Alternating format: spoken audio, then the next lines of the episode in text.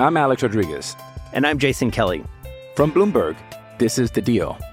Each week, you'll hear us in conversation with business icons. This show will explore deal making across sports, media, and entertainment. That is a harsh lesson in business. Sports is not And, as um, simple you know, I- as bringing a bunch of big names together. I didn't want to do another stomp you out speech. It opened up so many more doors. The show is called The, The Deal. Listen to The Deal. Listen to The Deal on Spotify. With threats to our nation waiting around every corner, adaptability is more important than ever. When conditions change without notice, quick strategic thinking is crucial. And with obstacles consistently impending, determination is essential in overcoming them. It's this willingness, decisiveness, and resilience that sets Marines apart. With our fighting spirit, we don't just fight battles, we win them. Marines are the constant our nation counts on to fight the unknown. And through adaptable problem solving, we do just that. Learn more at marines.com. It is Ryan here, and I have a question for you. What do you do when you win? Like, are you a fist pumper? A woohooer, a hand clapper, a high fiver. I kind of like the high five, but if you want to hone in on those winning moves, check out Chumba Casino. At chumbacasino.com, choose from hundreds of social casino style games for your chance to redeem serious cash prizes. There are new game releases weekly, plus free daily bonuses. So don't wait. Start having the most fun ever at chumbacasino.com. No purchase necessary. Group. Void were prohibited by law. See terms and conditions. 18 plus. With Lucky Land slots, you can get lucky just about anywhere. Dearly beloved, we are gathered here today to. Has anyone seen the bride and groom? Sorry, sorry, we're here. We were getting lucky in the limo and we lost track of time. No, Lucky Land Casino, with cash prizes that add up quicker than a guest registry. In that case, I pronounce you lucky. Play for free at LuckyLandSlots.com. Daily bonuses are waiting. No purchase necessary. Void where prohibited by law. 18 plus. Terms and conditions apply. See website for details.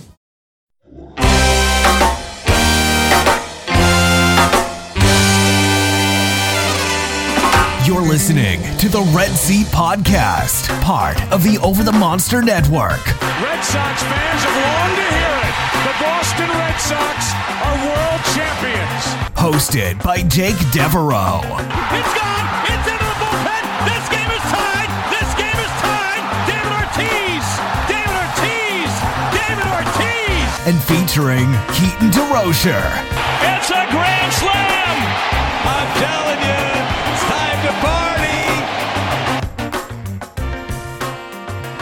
Welcome back to another episode of the Red Seat Podcast.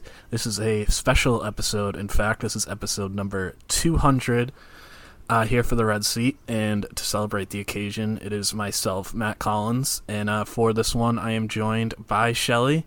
Uh, but before we get into the good stuff, uh, we just want to take a brief second and uh, give you guys a message from one of our friends.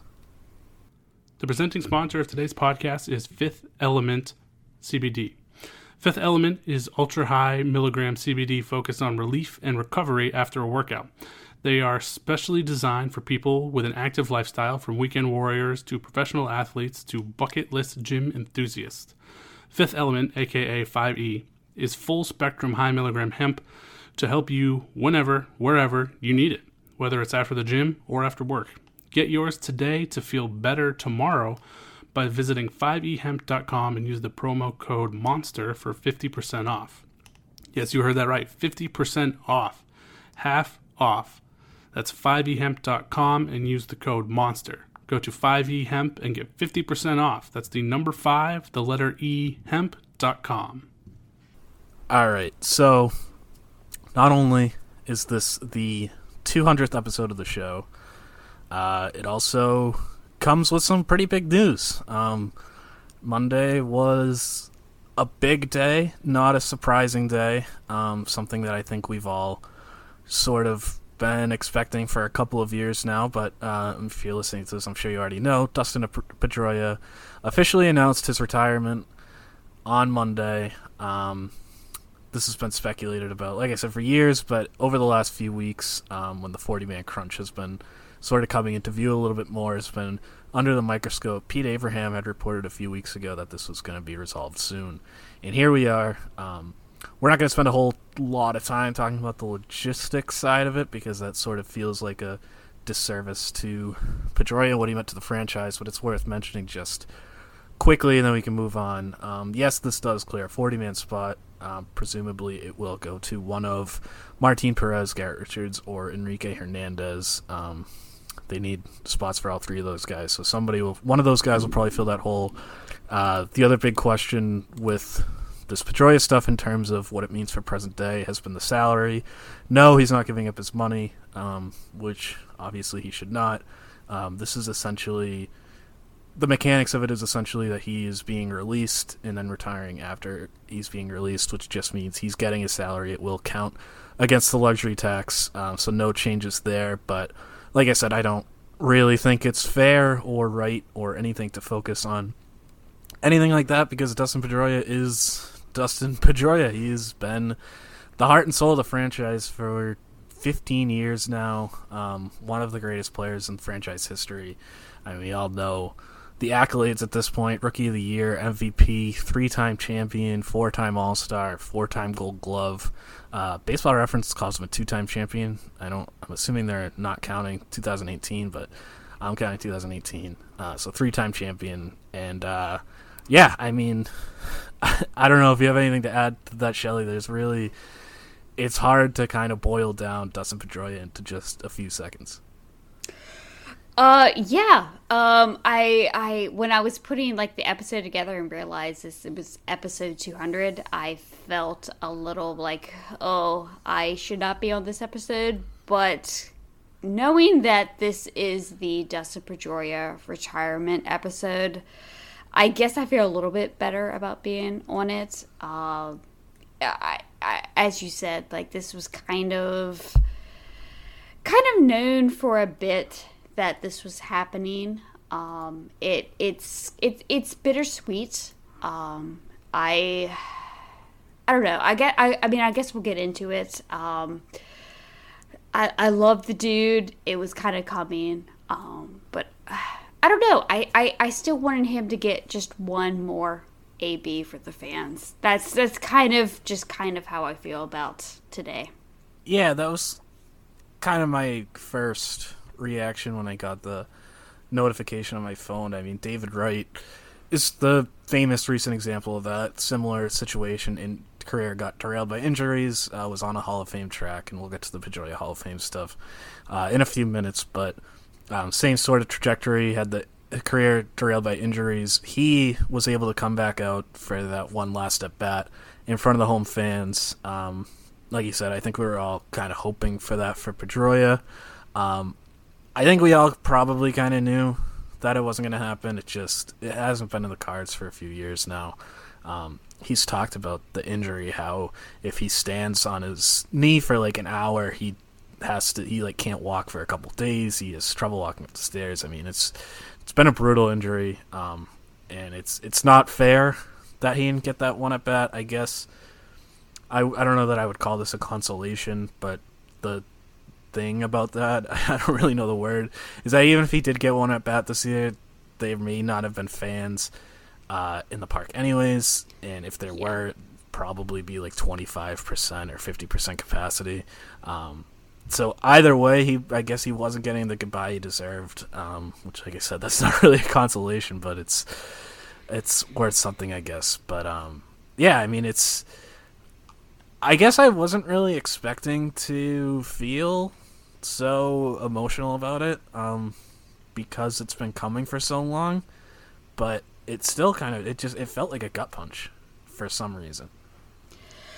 Yeah, yeah, it, it really did. Um, like I, I mean, I guess I kind of I, I became a Red Sox fan uh, when Pedro Martinez was like in his prime. So what, early two thousands? Yeah, late nineties, uh, early two thousands.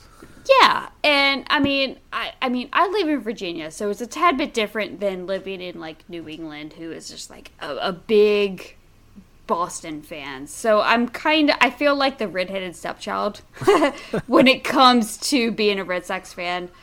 Um, but it really, really, I really, really got into it when it was when it was Petey, when it was David Ortiz, it just everything. So just seeing that Petey um, retired. Um, again, I knew it was coming, but uh, yeah, super gut punch. Just it just really, really, really stinks.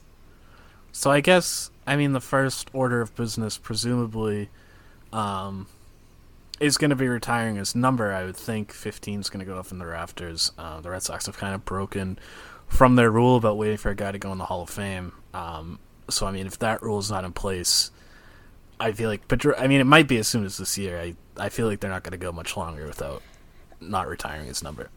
Yeah, yeah, they they they have to retire that number. Like it was like really interesting today. Like today, like I put on just randomly because I work from home uh, because of you know COVID and stuff. I just randomly put on my PD jersey today, and then just seeing that he retired today, I'm like, well, that's Crushing. kind of weird. I know, yeah.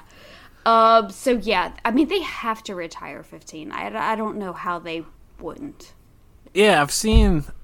I saw some people, um, not Red Sox fans, but from fan bases from or people from other fan bases, kind of surprised um, that it seemed like such a short thing. And I think, I mean, I think there's two parts of it. One of it is one part is just like the fact that he was like what he meant emotionally and like spiritually or however you want to put it for the team as sort of that leader. Um, but I mean, I think, I think we kind of get lost or it gets lost that he was like really good.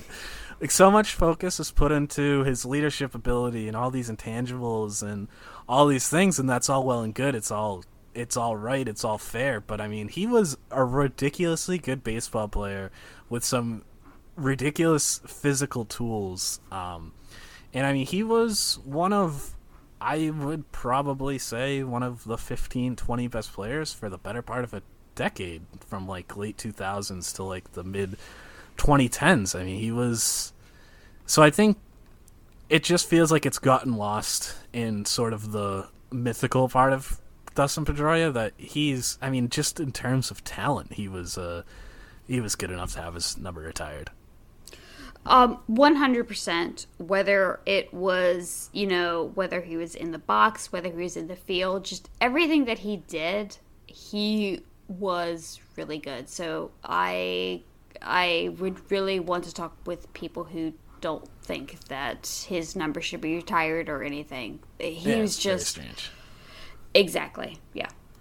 So I guess that is the a good transition then to the Hall of Fame case. I mean, that was that that came up pretty quickly after this announcement um, whether or not he should be a Hall of Famer. Um, which I mean, that's natural. I was a little surprised by how many people who are really into the Hall of Fame stuff who did think he was a Hall of Famer. Um, I'm curious where you stand on his Hall of Fame case.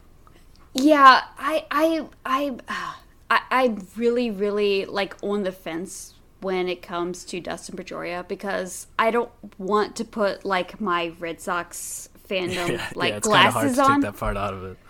Exactly. So he really reminds me of like a Chase Utley, right? So like a really good second baseman, like super gritty, super really into his team. So Chase Utley was like with the Phillies.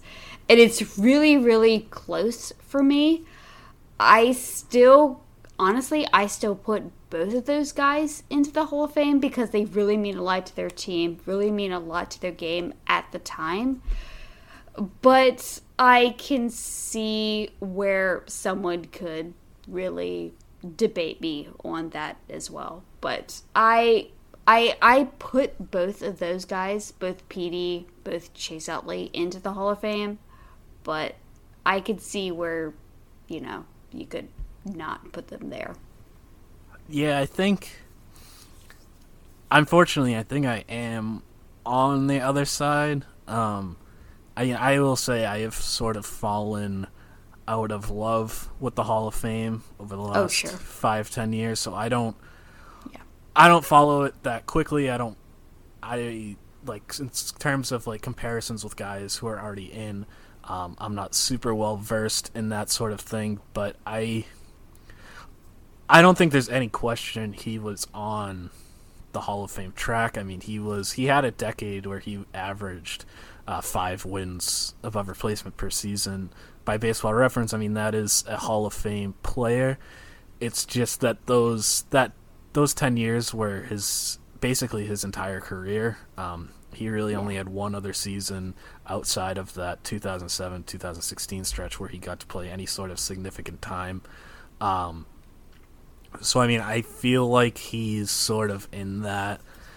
Like David Wright again, probably not a Hall of Famer. Although I, maybe if I looked at his numbers, I would think differently. But I feel like in my head, he didn't play long enough. Um, Nomar, another guy like that, obviously um, had the talent, had the numbers, um, just through no fault of his own. The injuries caught up with them. So I guess that's why I said I was kind of surprised because I had always just assumed that everybody thought that Pedroia was a little bit short. But I mean, I've seen, like I said, I've seen people who I know are like really into the Hall of Fame, and they're not even Red Sox fans. Um, and they have said so. So maybe he has a better case than I think. I mean, certainly if you value peak, he has that. Um, I just, to me, it feels like the injuries. If he had gotten injured a year and a half later, um, I think he has a better case. But I mean, whether he's in the Hall of Fame or he just misses, um, I mean, this isn't. This obviously isn't a case of I don't know Dan Haren or like one of those guys who was on the who's on the ballot because he played ten years, but not really a Hall of Fame type player. Pedroia was a Hall of Fame caliber player whose timing, whose injury timing just, and I mean, the elephant in the room obviously is Manny Machado, um, forever an enemy of Red Sox fans for that slide. Um, but I mean, I just, it feels like that. If, like I said, if that had happened in like 2019, I think he's probably in. But at this point, it feels like he was he's just short, which is just I mean it's, kind of the theme of his career. It's the unfairness we talked about the at bat. Um, a lot of people have brought up today that he was exactly a 300 career hitter uh, before playing those nine games between 2018 and 2019 when he was trying to come back. Um, that knocked his career average down to 299. Mhm. Um, it's just I mean the last four or five years of his career it's just been one dagger, one unfair thing after another. Yeah, yeah. I, I, yeah, I would agree. Um, I, I think it's going to be a really interesting case whenever he does come up for the Hall of Fame. Um, and I'm not going to poo poo on anyone who doesn't say that he's a Hall of Famer because of many a reason. Um, but yeah, there's just, uh, yeah, whenever it comes to Petey, it's just like all of these injuries in the late career that just is a you know a gut punch, you know knife to the stomach kind of whatever. Yeah, Yeah, and I mean second base is such a it's such a brutal position. Um, it really is. there was a, a tweet from Alex Speier uh, earlier today talking about uh, second base and talking with Pedroia about how tough the position is, and um, he has a quote from a story from 2016 talking about that, which is before the injury caught up with him, but he basically said like he knows that it's tough and uh, his quote is like trust me i could take it easy out there. Oh lay some double plays we'd lose the game but guess what? I'd play another five years. Uh, you want me to do that? No we're here to win. So you gotta hang in there and turn double plays. It's part of the job. Um, i mean that quote kind of sums up pedroia and unfortunately it was like a year later where Yeah. he was turning a double play and it, it happened and it cut his career short probably by five years Yeah, it's it's it's tough, but I mean that was I mean like he said in the quote, there was no way he wasn't going to hang in there for every double play. yeah. I just oh that that quote. Yeah, that's definitely Petey right there. So what looking back to watching Pedroia, um, watching his career unfold, is there anything in particular about his game on the field, one aspect, one tool, one just one part of his game that sticks out above everything else? Um, for me, it's definitely it's definitely going to be the defense. I I don't recall a second baseman um, that has ever played defense as well as he has. Um, I I think I think if I remember correctly, I think that he played tennis in like high school or something. And Yeah, I I, can did. yeah, and I could definitely see those motions um, in his defense because whenever a ball or whenever a you know ball was pitched, a ball was hit or whatever, he did like this little like jump, like this tennis jump oh, yeah, to get jump. yes to get ready, and I I I'm just trying to think about like second baseman now. I don't really recall anyone who really does that. He was always ready for any type of defensive thing. He did that little jump. He was just always gets to the ball. So it will always be the defense for me uh, when it comes to PD. I mean, above just his gamer mentality. And I guess maybe it is part of just his gamer mentality. I don't know. It's just he was always ready for whatever was coming. Whether it was, you know, uh, uh, a ball that was going to be hit, a ball was, you know, a ball thrown is going to be a ball, whatever. He was always into the game. And I will forever miss his um, his defense. Yeah, I mean, I usually, I usually try to shy away from sort of saying like somebody that I grew up with is like the best ever, and I'm never gonna see anybody like him. But with Yeah. Pedroia's defense at second, it sort of feels that way. Um, if for no other reason than shifting is kind of taking second base out of the equation as a premium position. Um, I mean, we're seeing big like Mike Moustakas guys, Michael Chavis, uh, those time, kinds of players being shifted over there, and so it's not the same position it was when Pedroia was there. But you see when he played, um, what kind of impact it can have um, when you have a guy like that, and you can, low, you can still have the two players on the other side of the infield against the lefty and be able know that Pedroia is going to cover that ground. And um, I mean, specifically with his defense, the way he turned double plays was remarkable. I mean, it part of it was the toughness that we were just talking about, where he was going to stay in no matter um, where he was going to slide or who was sliding in, spikes up, whatever. He wasn't he wasn't going to bail out of any double play, but it was also just the mechanics of it and the physical tools that he had. I mean, the combination of footwork at the base, the quickest hands I think I've ever seen with an infielder. I mean, the speed at which he would get a ball in his glove and into his throwing hand and out of his hand, um, it was insane. And then he had a rocket for an arm at second base, which is not something you see at that position, especially a guy with his size. So I mean, you throw all that together, and he turned every single double play, and that's something that I think.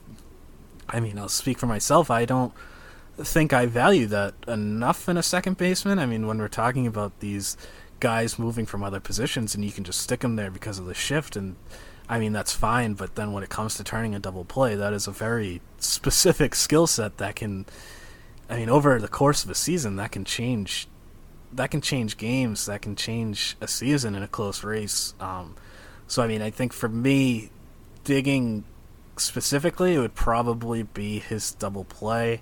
And then, I mean, I think if you look at the offense, um, his swing is like one of the ugliest swings I think I've ever seen.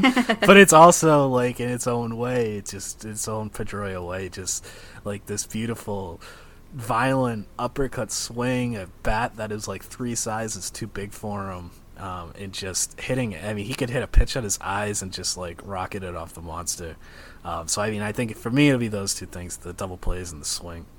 Yeah, yeah. I just yeah. When you brought up the the bat and that swing, and it was just like he was kind of he was kind of made for Fenway Park. Just everything about him, just his grittiness, his roughness, um, his swing, his swagger, just everything. Like he was just made for Boston, and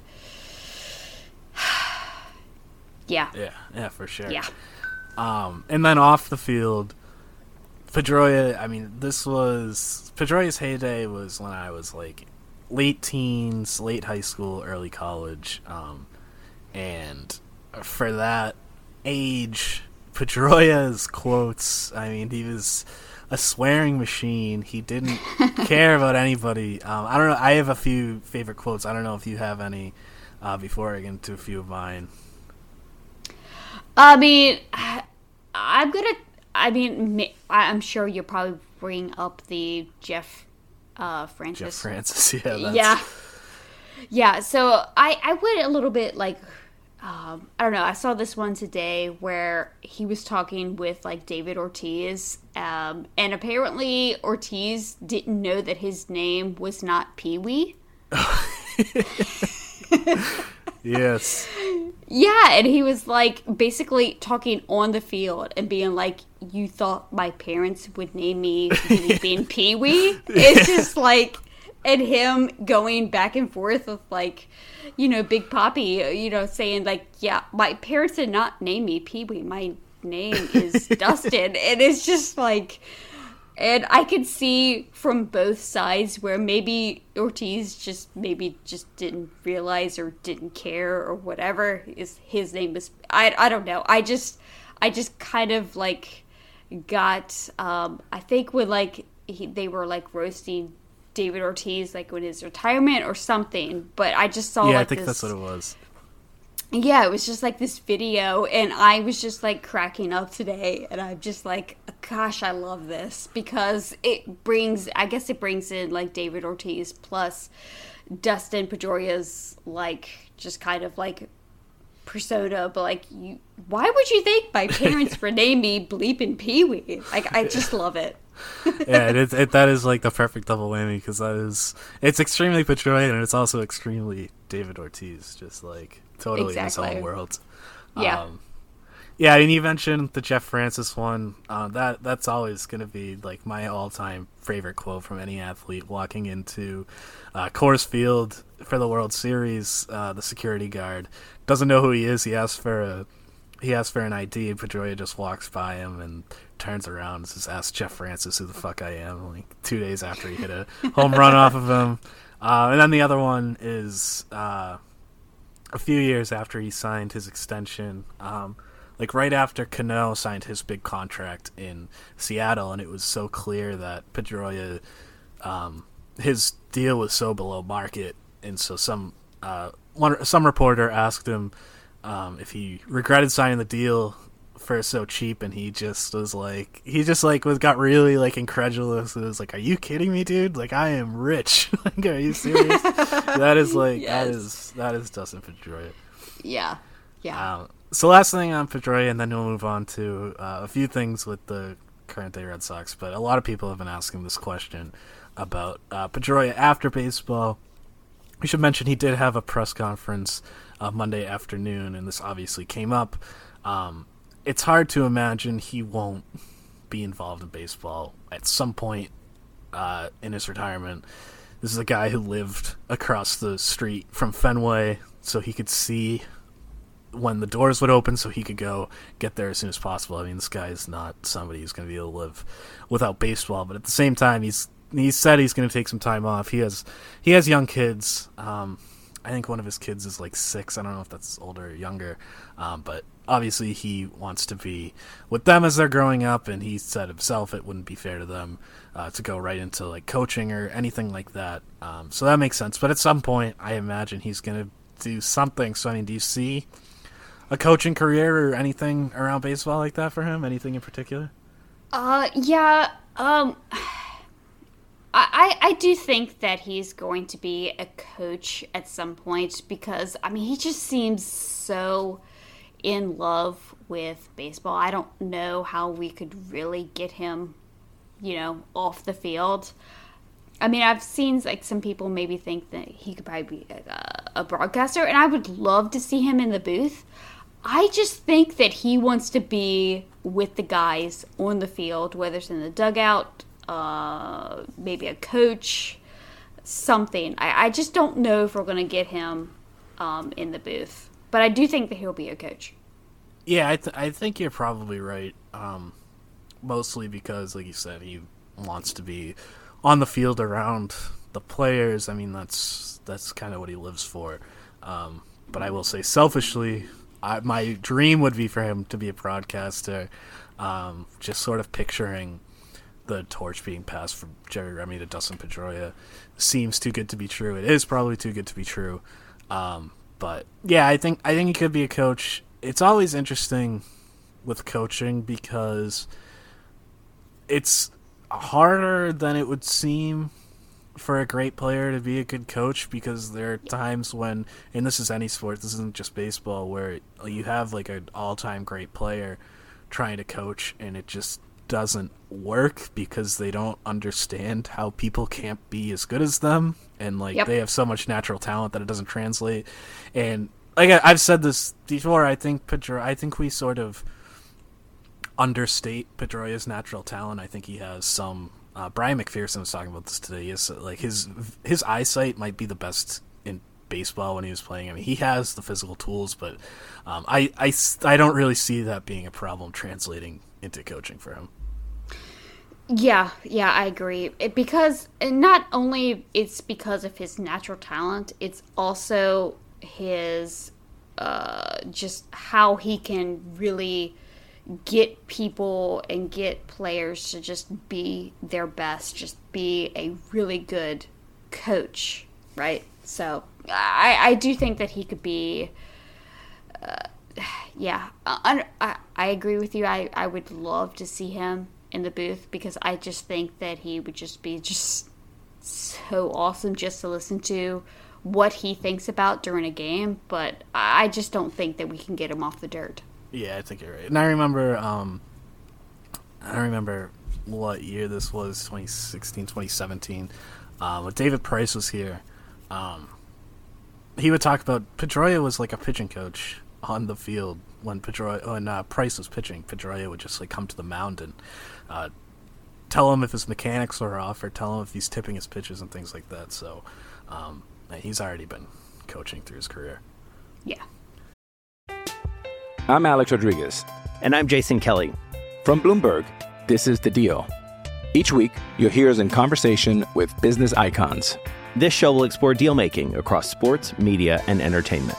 That is a harsh lesson in business. Sports is not And, uh, as you simple know, I- as bringing a bunch of big names together. I didn't want to do another stomp you out speech. It opened up so many more doors. The show is called The Deal. Listen to The Deal.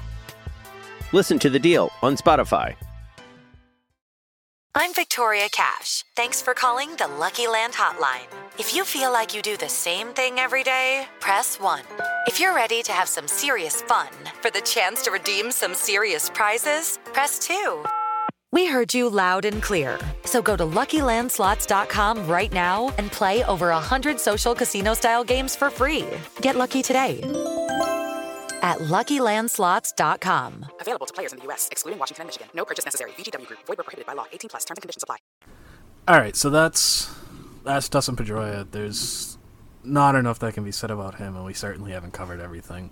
Uh, but we are going to move on now to some things with the Red Sox players on the roster right now.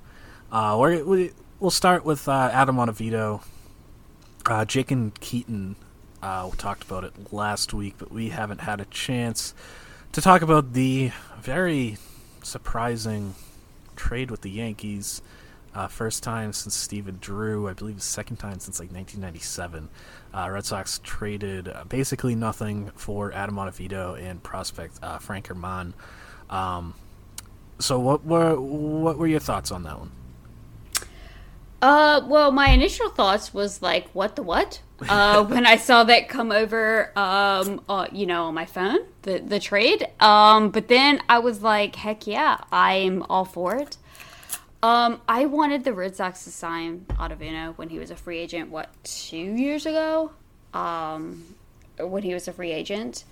Um, so yeah, um, I really really liked it um i i don't know what it really does with our pen because our pen is kind of righty heavy but um i really don't care i i i like Ottavino. i've loved him when he was in colorado um you know just like i said i was wanting us to sign him at the time when he was a free agent so i'm totally for it i love it um, I don't care if it costs money. I think that he's going to be a really awesome um, addition to the bullpen. Yeah, I I, I'm mostly with you. Um, I'm actually not too worried about the righty heavy stuff. Um, I'm probably to a fault at this point. Over the last couple of years, I've been much higher on Red Sox relievers than I probably should have been. Um, but and Hernandez and Josh Taylor are both guys that I'm fairly confident in. So I think I think they should be all right from the left side. Um, but yeah, about this trade specifically, I think it's hard to complain about it. Um, I think it's great that they're using their financial muscle here um, to, I mean, not only to get Ottavino, but to get German, who, I mean, I'm not crazy about uh, Frank German. I think he's probably a reliever. I don't think he's some sort of stud prospect, but he adds some pitching depth that's not super far away. Um, and it just costs you taking on Ottavino's contract and then Ottavino free agent at the end of the year. I know his ERA was bad last year, but a lot of that was inflated by one uh, bad outing. So I'm not super concerned about that. You could flip him for another prospect midseason if you aren't in it, or hopefully if you are in it, you could keep him around for the run, stretch run. Um, I think the only potential downside you could say about this trade is if they are looking at the luxury tax as essentially a hard cap. Um, Ottavino kind of gets you close to capping out. Um, with Ottavino on the payroll, they're somewhere around eight to ten million away from the luxury tax threshold, so that's not a ton to play around with. Especially, we'll talk about Jackie Bradley Jr. in a minute, but um, I mean that's the big downside, I guess, is it might take you out of that race. But I think other than that, I'm not super concerned about that. I think there's enough upside here in the prospect and potentially flipping Ottavino or just having a really good reliever. In the back end, I was I was with you. I really wanted them to sign him a couple years ago too. So, um, yeah, I mean, I'm excited to watch him and Matt Barnes late in games walk like six batters per nine innings, but also strike out like forty percent each. Yeah, I just hope that Matt Barnes and Adam Ottavino are on the opposite sides of their up and down part of the season, so we can get just one good elite reliever. Uh, but yeah, you did mention the the the luxury tax thing, and I did think about that as well. And when I saw that we traded for Ottavino after I was excited, I'm like, oh, this probably puts us out um, of the JBJ situation, especially when I saw that, you know, the Red Sox obviously were taking a lot of that contract. Uh, so that that that makes me sad, but uh, yeah, I, I I'm still okay with the Ottavino thing, and then getting uh, you know German, who is an interesting, most likely reliever type of guy. I'm I'm fine with it. Um, so I, you kind of mentioned it with Barnes and Ottavino both kind of being streaky guys. Um, and Barnes specifically, I mean, I like to fashion myself as the number one Matt Barnes expert in the world. Barnes always, I feel like, is good for like four and a half months out of the season, but has six weeks where he's absolutely unusable. Uh, so, like you said, Ottavino, as long as Ottavino doesn't also become unusable at that same time, they should be all right. But how how comfortable are you? Generally with the bullpen and more specifically looking at the ninth inning, um, just on the guys who they have now.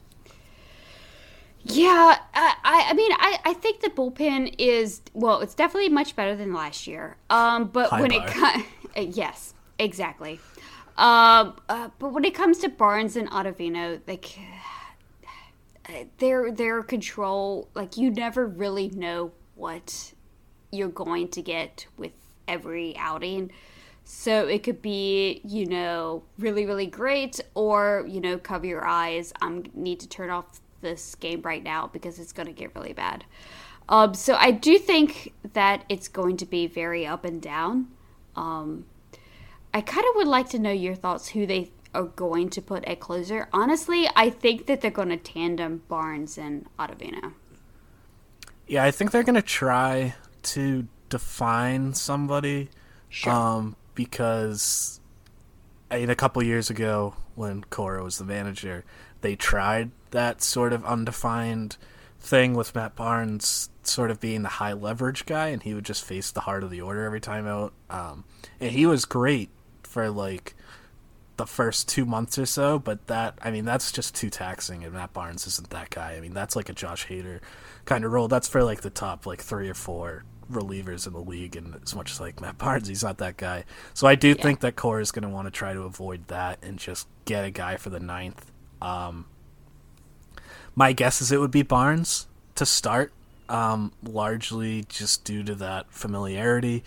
Um, he's been with the team for a while, uh, but I think I do think they're going to bring in one more arm, a cheap a cheap guy. I don't think they're going to bring in like Alex Colome or somebody, a proven closer um, or anything like that. But maybe bring back Brandon Workman or someone of that tier. And then I think, like I said, they'll probably start with Barnes as the closer. But I would sort of expect them to just play the hot hand.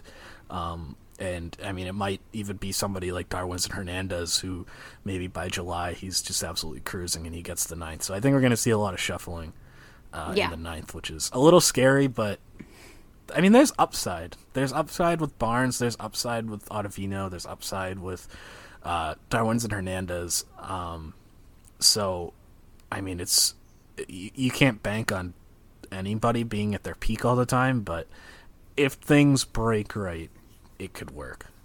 Yeah, I totally agree. Um, so then moving to the outfield, uh, we kind of touched on this a little bit, but I'm guessing you think that Jackie Bradley Jr. is probably not coming back.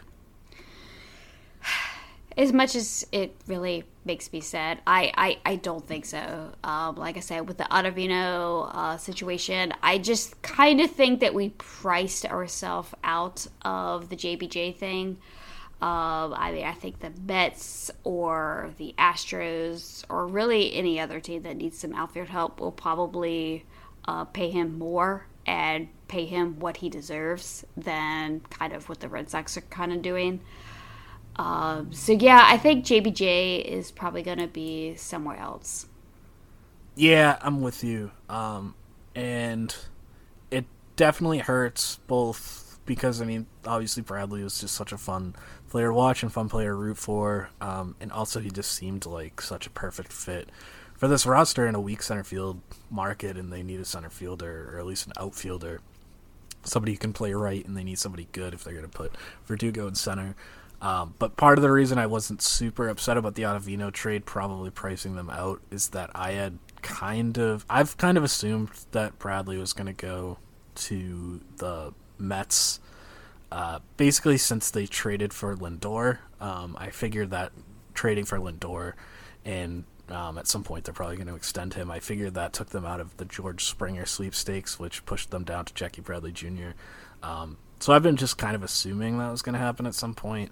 So, but yeah, I'm, I'm with you. I I would be very surprised at this point if he comes back. Um, which I mean, then kind of pushes to the next question, which is so what if not Jackie Bradley Jr., where do they go? Oy.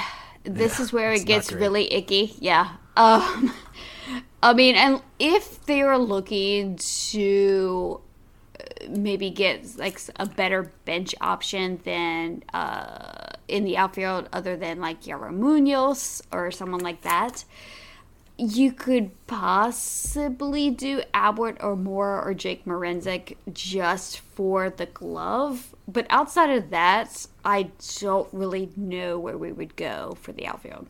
Yeah, it's it's an ugly, ugly market this year. Um, yeah. Yeah, Almora and Marisnick. To me, I feel like I, I think that's realistic. I wouldn't be surprised if they do it, but if I were in charge, to me at that point, I wouldn't. I don't think they're worth the forty man spot. Um, yeah. Maybe if you can get them on a minor league deal in camp, and then once you put like Chris Sale on the sixty day IL, um, other injuries pop up. It becomes a little bit easier. I don't really know that I would like to guarantee them a spot right now, but I mean, like you said, there aren't any other options. I feel like the only other major league, the guy, only other guy I can give a roster spot to other than Bradley would be Kevin Pillar. Um, and that I guess would be fine, but it's not really something that's exciting to me. Um, I think the way that I would go, and it doesn't seem like this is something the Red Sox have been considering, but I would just start looking for cheap second baseman and make uh, Kike Hernandez a full time outfielder. Um, whether you want to put him in center with Verdugo and right or swap them, I don't think there's a major difference either way. Um, the Dodgers obviously had both those guys. I believe they put Hernandez in center field most of the time, but um, I mean at Fenway they're basically two center fields, so I think you can get away with that defensively. I think you could then platoon Benintendi and Renfro to start the year, and then if Benintendi gets hot and uh, doesn't need to be platooned anymore, you can start using Renfro elsewhere. Maybe p- put Hernandez in the infield more. But then I think there's more of those cheap options at second base than there are in the outfield. Um, I mean, guys like Jason Kipnis. Um, Hanser Alberto was a guy that I would have looked at. He signed a minor league deal um, yesterday, I believe. I would have given him like a million dollar deal uh, to play second base. I mean, Kipnis, Joe Panik. Um, I mean, there's guys out there that you can get for like two million dollars, and I think that makes it easier to build a lineup that if you're going with like you like you were talking about with an Albert Almora um, or Jake Marisnick. But it seems like I mean it seems like they have their heart set on Hernandez as a second baseman, which I mean he's a very good second baseman, so it's hard to complain about that. It just the outfield picture just gets rough without Jackie Bradley. Uh, yeah, it, yeah, definitely. I mean, maybe I put like Jonathan Schoop um, out there as well at second base. Yeah, yeah. Uh, yeah, he had a pretty good uh, year with uh, Detroit um, last year, and he's been, you know, decent, you know, when he was in Baltimore. But uh, yeah, I mean, I haven't thought about the second base thing, uh, but yeah, it gets kind of it gets kind of sketchy um, with with with bats um, here late in the free agent, you know, off season stuff. Yeah, this is what this is what happens when you wait until February to make these decisions. Yep. Um, any other spots on the roster uh, you think they could be looking at other than maybe another closer type or reliever type or an outfielder? Yeah, I mean, I I was just like looking at you know roster resource and just seeing just all of the right handers um, in the bullpen. Um, currently, they only have Darwinzon Hernandez. Um, oh yeah, they don't have Josh Taylor in there. Yeah, I know. Like when you when you I mentioned Josh Taylor earlier, yeah, I was like, oh yeah, maybe he could be there. Um, so I was looking at like left-handed relievers. Um, I don't know about Sean Doolittle. I like Sean Doolittle as a person. I yeah, just I don't know. I just don't know how well he can still pitch. Um, but I mean, maybe him, maybe Tony Watson, maybe Justin Wilson, just to get another lefty in there. I don't know. What are your thoughts on those baby three guys? Yeah, I think, I think that can make sense. Um, it would probably, I mean, obviously depend on the contract. Um, I don't know. Again, it's not even for me. It's not even about the money. It's really about the forty man spot. Yep. And so, I think I would probably like looking for a lefty, but I would want to look for somebody who might take a non-roster invite. Um, I don't know. I'm just looking at the list of free agents. I have no idea what these guys might be looking for, but like uh, Tony Cingrani, who I totally forgot about, but apparently he's still pitching. Um, Jose Alvarez has been a pretty good lefty um, earlier in his career. Uh, I have no idea what Francisco Liriano's up to these days. I feel like he's definitely not pitching anymore. He probably should be on this list. Um, but like one of those veteran guys um, on a non-roster deal, I just I don't know that I want I would want to give a forty-man spot to anybody who I didn't think could compete for a closer role. That's on this fair. Roster. That's fair. Totally fair. Um, I think the one spot that I would probably be looking at beyond what we already talked about would be a left-handed bat uh, for the bench. Mm-hmm. Um, they don't have anybody to, that hits from the left side on the bench. Um, I don't like the only guy that might be a possibility would be like Josh Ockimey, and I certainly I don't think that they're planning on putting him in the on the major league roster. Um, so I mean, I think I think Mitch Moreland probably makes the most sense. Um, Yeah. he has a familiarity. He's shown that he can play that part time role. He's been a good pinch hitter, um, which is sort of an underrated skill set that's harder than it seems. Um, and he has the leadership qualities to help a guy like Bobby Dalbec and uh, maybe a guy like Triston Casas in camp, uh, depending what spring training looks like and how many people are going to be there. Um, and he could play. I mean, I don't. I wouldn't want it to be a straight platoon. I would want Bobby Dalbec to be getting a lot of at bats, but um, get him in sometimes against tough righties. If Dalbec has a couple of bad games in a row, give him a day off. You have Mitch Moreland there, uh, so I think somebody like that. Um, other people have pointed to Brad Miller um, as somebody they would like in that role because of the versatility. Uh, Derek Dietrich sort of fits that mold as well. Um, I don't think he's signed yet, so I think a I think a left-handed bat would be helpful. Oh, Travis Shaw, I believe they've been talking to Travis Shaw as well. Um, but I, I, I do think they need somebody on the bench who can come in and face a tough righty late in the game. Yeah, yeah, that's that's a really good point. I would love to see uh, Moreland. Uh, you know, uh, I, I just I liked him when he was you know with the Red Sox, just hitting all those doubles. You know, uh, and you know if you bring back Travis Shaw, sure, what, why not? At this point, you know, just but yeah, I, I do think that uh, now that you pointed that out, yeah, we do need uh, yeah, we do need a, a lefty on that bench. Yeah, and probably somebody plays first base is probably the best. I mean, Moreland just to me just makes too much sense. The Red Sox love Yeah. Mitch Moreland. Uh, Mitch Moreland does love playing in Boston. He'd probably be like a one year contract for like one and a half million dollars. Um, it seems surprising that they're really talking to anybody else, but that's the way it goes. Uh, so last last thing before we get into listener questions is with Pedroia retiring, there are still two 40 man spots at least that need to be opened up. Um, so I mean, this seems to be like a weekly game at this point. But uh, who who is on the chopping block? Do you think? Um, I guess like the first person that I put on my list here is Marcus Wilson. Um, and I, uh, just because I I just don't know, but I guess it kind of depends on what the team kind of thinks about the, their outfield depth there. Um, but maybe Chris Mazza, Jeffrey Springs, Marcus Walden, maybe could be on the chopping block. Uh, those were kind of like the the guys that I kind of put on there that might be, you know, feeling the heat a little bit. Yeah, I think that makes sense. Um, Mazza, I think, would surprise me a little bit. Um, he was all right as starter depth last year, but he certainly isn't like you don't you don't like protect him at all costs or anything like that. Um, Mhm. I think Marcus Wilson is an interesting one. I don't think they would outright cut him or DFA him, but I think he could be a guy that they look at a CJ Chatham, Yoan Aybar type deal. Um, Like you said, it comes down to what they think about outfield depth and who they think might be out there as like a potential minor league signing, like they did. Uh, Cesar Puello is back, and they signed him last year for that purpose as well. Um, so if they see somebody else like that out there, Wilson could become expendable.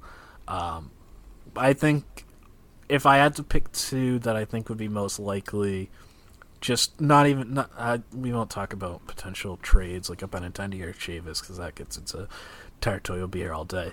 Um, but I think Walden is Mhm. probably one. I don't feel great about it. I think you, you and I were big on Walden coming into last season. Yeah. that did not that did not work out. Whoops. Um, I've been trying to give people the benefit of the doubt for last season. It was such a weird year, but Walden just looked like totally lost. Yeah, he did. Um, The other guy I think might be that you didn't mention is uh, Joel Payamps. Um, they had claimed him off waivers in November. Um, he seems like a guy that you could try to sneak through again. Um, he does provide some innings, so that's a risk in terms of starting pitching depth. Um, but I think if you like Mazza, and I'm sort of a Jeffrey Springs guy, insofar as that's a thing that exists, and so the options start running thin. So I think that's probably where I would go is Walden and Payamps, but I think that's it, it's really crowded in all these areas. Agreed.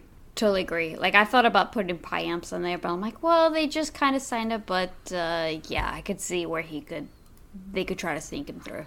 Yeah, it's it's tough, and it's all about timing too, and who has open spots, and yeah, it's a mess. Yeah. All right, we just got a few questions uh, for this one before we finish up. Uh, existential Judge Dredd has a couple of questions. Uh, first, is Kike Hernandez? Uh, f- do you see him full time second base, full time center field, or Brock Holt esque super utility guy? Um, I guess if I had to pick one, I'd put full time second base. Um, but maybe full time second base slash util guy because I do think that he'll give maybe some other guys some days off. But I do think that he's going to be the everyday second baseman.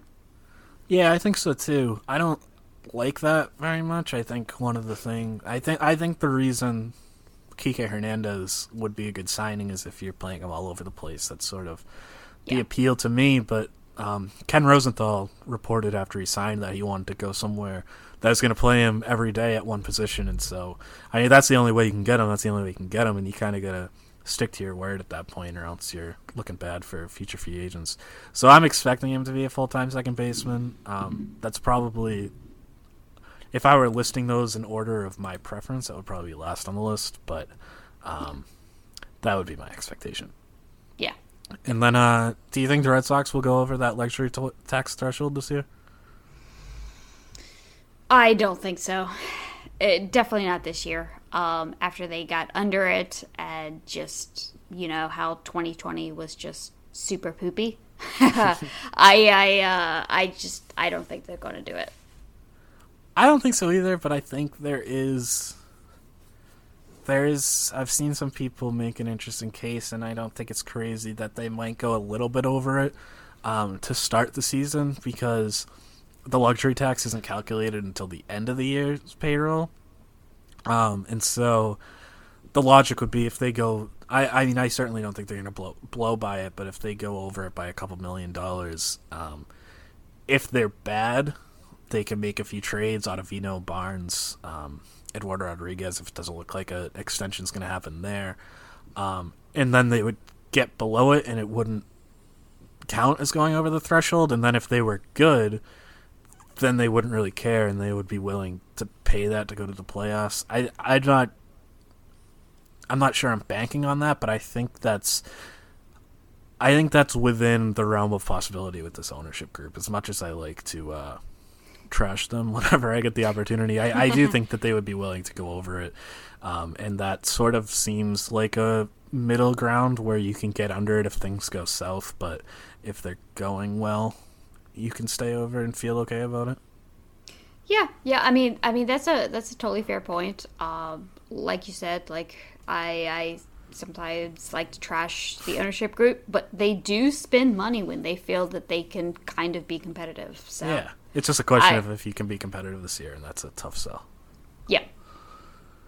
Um, all right, Angel Rondon has a couple questions to end us. Um, he's asking about Roberto Osuna. I think we can both agree that we want no part of that. Exactly. But Ken Giles, I think, is a more palatable choice, um, at least from a personal standpoint. Uh, Ken Giles is not going to pitch this year. Um, he just had surgery at the end of last season.